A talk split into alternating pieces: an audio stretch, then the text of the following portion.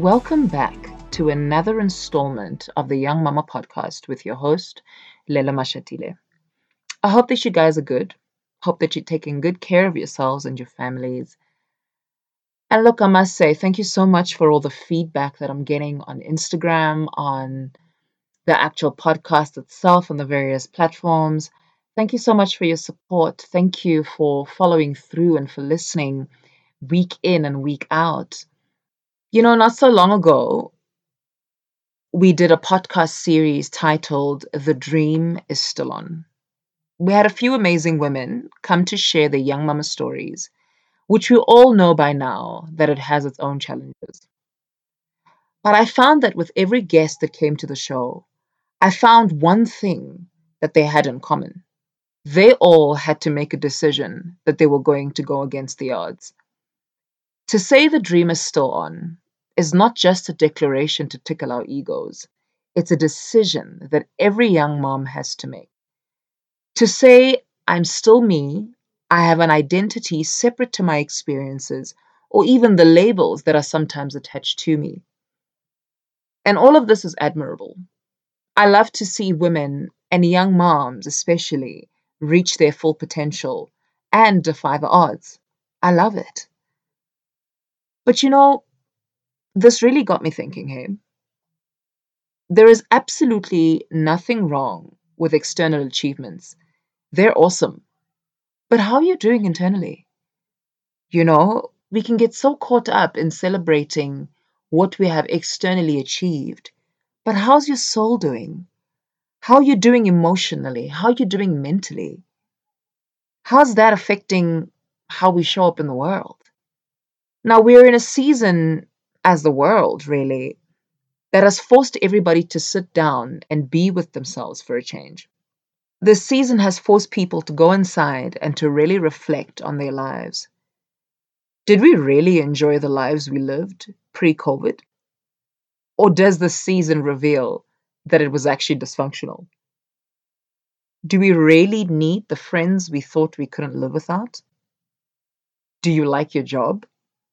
Do you like where you live? Do you like your life? Are you happy?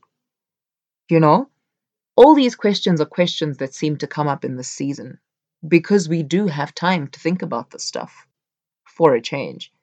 But for me, this season has been a season that I've called a season of removing the covers.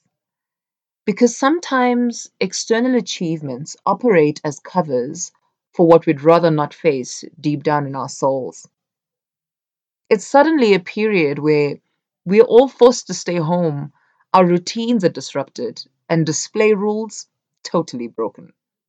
This season probably serves many functions right now. But for some of us, and for me, this season I know for sure came to ask me, How's your soul doing? so I really, really wanted to share some thoughts with you around this theme tending our souls. And by that I mean our thoughts and our emotions. I know people have many, many definitions for what the soul consists of. But for the purpose of this conversation, I'm talking about the thought life. I'm, I'm talking about our thought life and even our emotions. And so I want to talk a bit more about this tending of the soul. I think that the soul operates like a magnet, that the external success we seek is attracted to the internal success of our souls. And so here's the thing, right? We live in a time, and you know, we're ra- we were raised in a time, in a space where we've been told that don't listen to your emotions, don't get driven by how you feel. And I say this for me, in Christian circles, this has been the rhetoric. So the sentiment is Discard emotions, they're bad and they will mislead you. But I find that a missing part of that story is then what is the role of emotions in a person's life? I mean, why would God give us things we don't need? On the other extreme is this whole notion of positive thinking that says you are the sum total of the thoughts you think, and so everything you think will be attracted to your life that's also a bit scary, I must say, to some degree, because the number of things I've thought that I didn't want to happen would have long manifested. And I thank God that they didn't. Now, I totally think that there's some truth to both the statements on emotions and thoughts. But here's something that I think is missing, for me at least. In terms of our thought life and its impact on our external lives, Craig Groeschel puts it this way Our lives will move in the direction of our strongest thoughts. In essence, he's saying if we stay with certain thoughts for a length of time, eventually we will act on what we think, and our decisions will have external outcomes, good or bad. So then the question becomes how does what I think serve me? Your thoughts are meant to serve you well and not ill. Tending to the soul is not about denying that we have thoughts or beliefs or emotions that do not serve us. But tending the soul is about making sure that although we have emotions and thoughts, and even sometimes limiting beliefs, these emotions and thoughts don't have to have us. There is a difference between having a thought and an emotion versus the emotion and the thought having you. And so when emotions and thoughts have you, they control your decisions, the outcomes of your life, and even your interactions. I think it's important to recognize that emotions or feelings are just data. That's exactly what they are data. It's information. It's telling us something whether good or bad, they're there to give us signals. But we will never listen to our emotions and what they tell us if we suppress or discard them. It's important to ask yourself what is my heart trying to tell me? When you feel a certain pain in your body, it's your body's way of telling you that something is wrong and needs attention. So, why can't we hear our hearts when they tell us that something is wrong and needs attention? I don't get it. But I think what most people probably don't get, and why there's this whole rhetoric around not listening to your emotions and suppress them rather, is because some people just don't know how to deal with emotions. Because how we use the data in our emotions is a completely separate issue. But your soul has its own way of communicating with you. But the question is will you listen? Now, here's what people get twisted. I take a quote from Viktor E. Frankl. He was a concentration camp survivor of the Holocaust. And he says, Between stimulus and response, there is a space. In that space is our power to choose our response. In our response lies our growth and our freedom. There we go. I think that's exactly what people are missing right now. The whole idea of a space that between what happens to you and what you do after what has happened to you, there is a space. There is always a space. And that space is where the role of decisions comes in. We sometimes can't control how we were raised and the things that may have happened to us, but we do have the power to decide how this can impact our lives, for good or for bad. We don't control sometimes how we feel, we don't control the thoughts that we have. But upon receiving a thought, we can make a decision whether to act on the thought or not to act on it. The same goes for feelings. So let's stop talking about how the dream is still on for a moment. Let's stop talking about external achievements. And let's reflect on a quote by Dr. Susan David, the author of Emotional Agility. What will it take internally to help us to be successful externally. And this whole notion of what will it take internally refers to mentally, emotionally, and even some of the self stories that we tell ourselves. And so that's my question to you today as young moms. Yes, the dream is still on, but what is it going to take to be healthy enough on the inside to produce a life of success and fulfillment that we want on the outside? I think I've come to realize that everybody is searching for fulfillment. Everybody you see chasing something or chasing dreams, at the end of it, everybody is chasing fulfillment. And so the question is what is it going to take internally to be able to get this fulfillment externally? Because I think many of us are guilty of violating our souls. We're doing things that aren't driven from the inside, and these are making people sick in their bodies. It's producing stress and even affects our ability to lead productive lives. I mean, according to the World Health Organization, the number one cause of disability is actually depression. And so something on the inside is responsible for an issue on the outside? Come on, guys. There's got to be more work that we're willing to do on the inside. But the thing is, some of us on the outside look like we have it all together. And so, what if I told you that some of the most admirable things have their roots in dysfunction? That sometimes we applaud external achievements because these gratify our egos, but these are actually rooted in dysfunctional thoughts, dysfunctional emotions. And so sometimes we use external achievements to cover up our emotional dysfunctions. But if you ask me, maybe, and just maybe, this COVID season came to help us create the space that Viktor Frankl is talking about a space for us to just face our souls. We need time to just face our souls. And I totally agree with that. And I think that some people create space differently in order for them to tend to their souls. Some people pray, some people meditate, some go into therapy, and some even do breathing exercises or even gym. But here's some practical steps from me, my practical steps at least, on how to create space. I just wanted to share with you guys four things that have helped me at least in my journey of tending the soul daily. Number one, and I think for me by far the greatest starting point, number one is honesty. Be willing to be honest with yourself about where you are. This requires you to name what you feel. Be honest about your thoughts, even to yourself, because what you won't admit cannot be healed.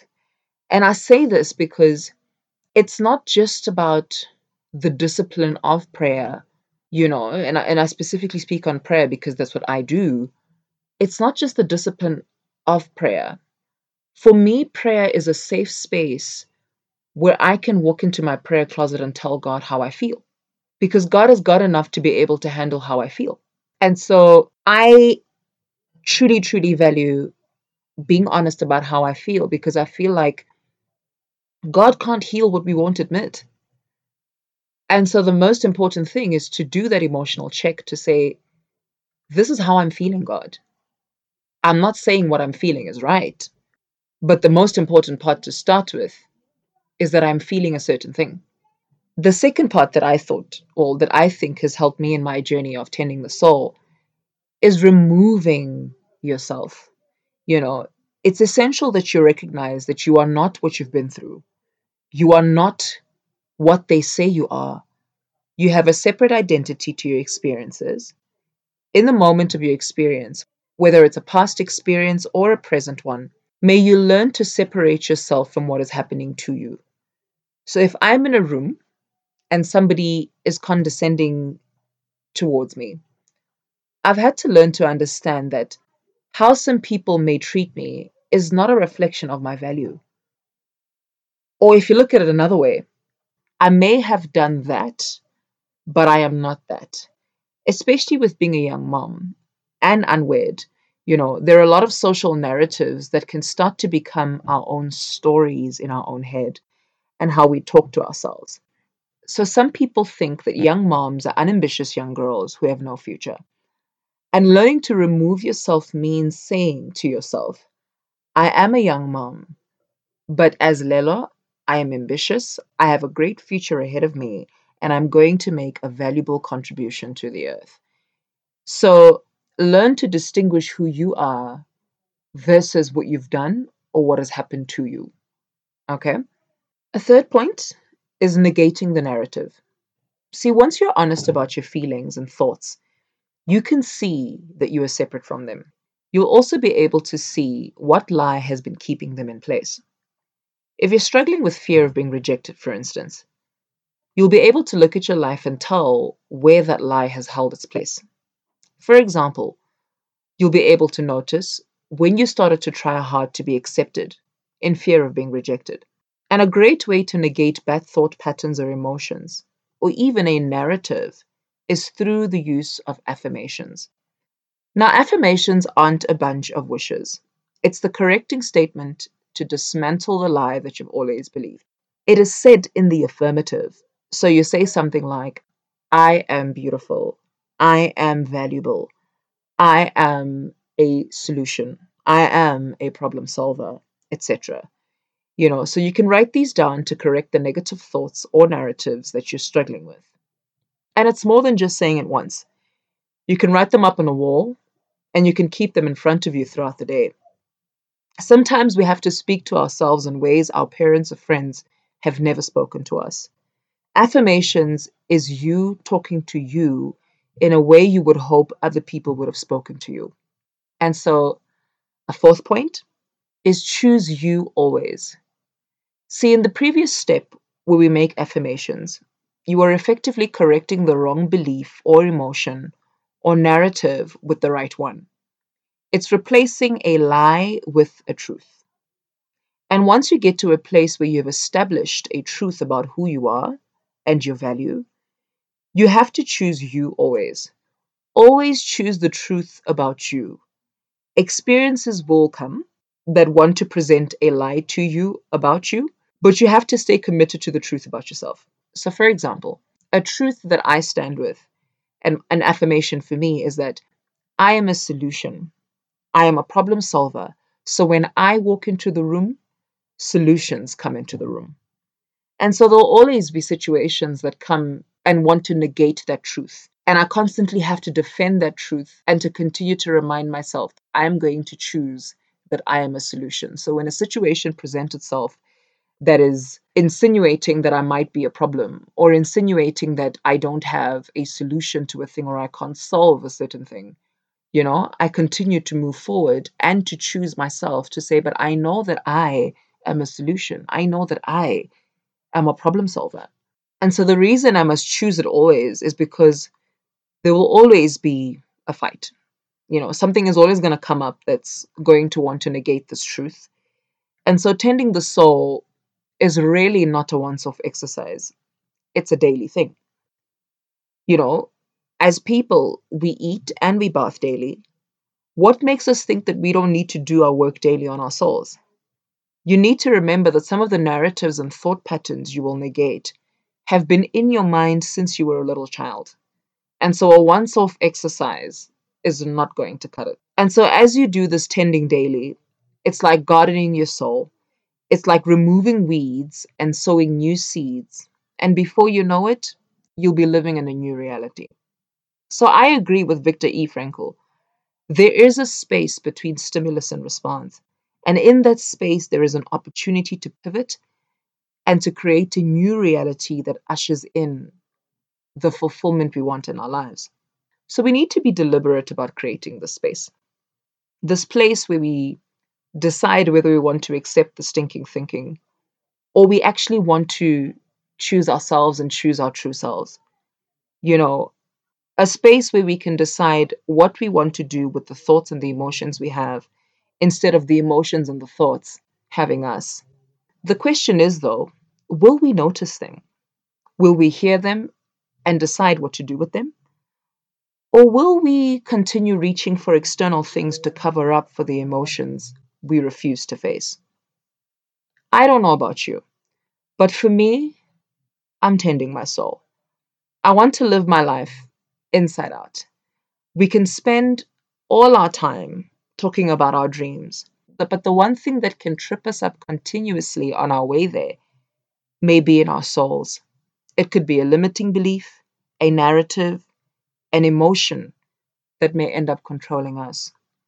And so I hope that even as you listen to this conversation, you'll begin to identify thought patterns, belief systems, narratives that you've that have held you captive instead of you holding them captive. You know, emotions that have controlled you, certain things that might have been said about you that have sought to control you and have stopped you from moving forward. I think that we live in a culture where everything is so external. We live in a culture where we celebrate achievements so much. And I do think that we run the risk of ignoring what's really going on within our souls. And so, my encouragement to all the listeners today is really to say, let's tend our souls you know let's let's pay attention to what's really happening on the inside now creating space is not saying create 5 hours a day take a few minutes every morning before you wake up just to do a check in with yourself. If you're praying, pray. If you meditate, meditate. But center yourself and give yourself space to just tend your soul. Ask yourself, how am I feeling today? Why do I feel this way? You know, what is this feeling that I'm feeling? What is it about? You may not figure it out immediately, but at least you're tending your soul. You're turning the soil and you're asking questions. And where there are weeds, you'll be able to pluck them out and to sow a new seed. And that's what affirmations are really. It's us deciding that we're going to sow new seeds into the soils of our hearts. And so today, that's just my encouragement to you. I hope that this was useful and helpful to you. I hope that it will just encourage you to just pause for a moment and just tend, you know, ask yourself these questions because we're human you know and and i think that maybe not miss the opportunity that the season presents to us to to dig deep and to question ourselves and to question the things that we've always held true and so yeah so take care of yourselves um yeah until next time from me Lelo.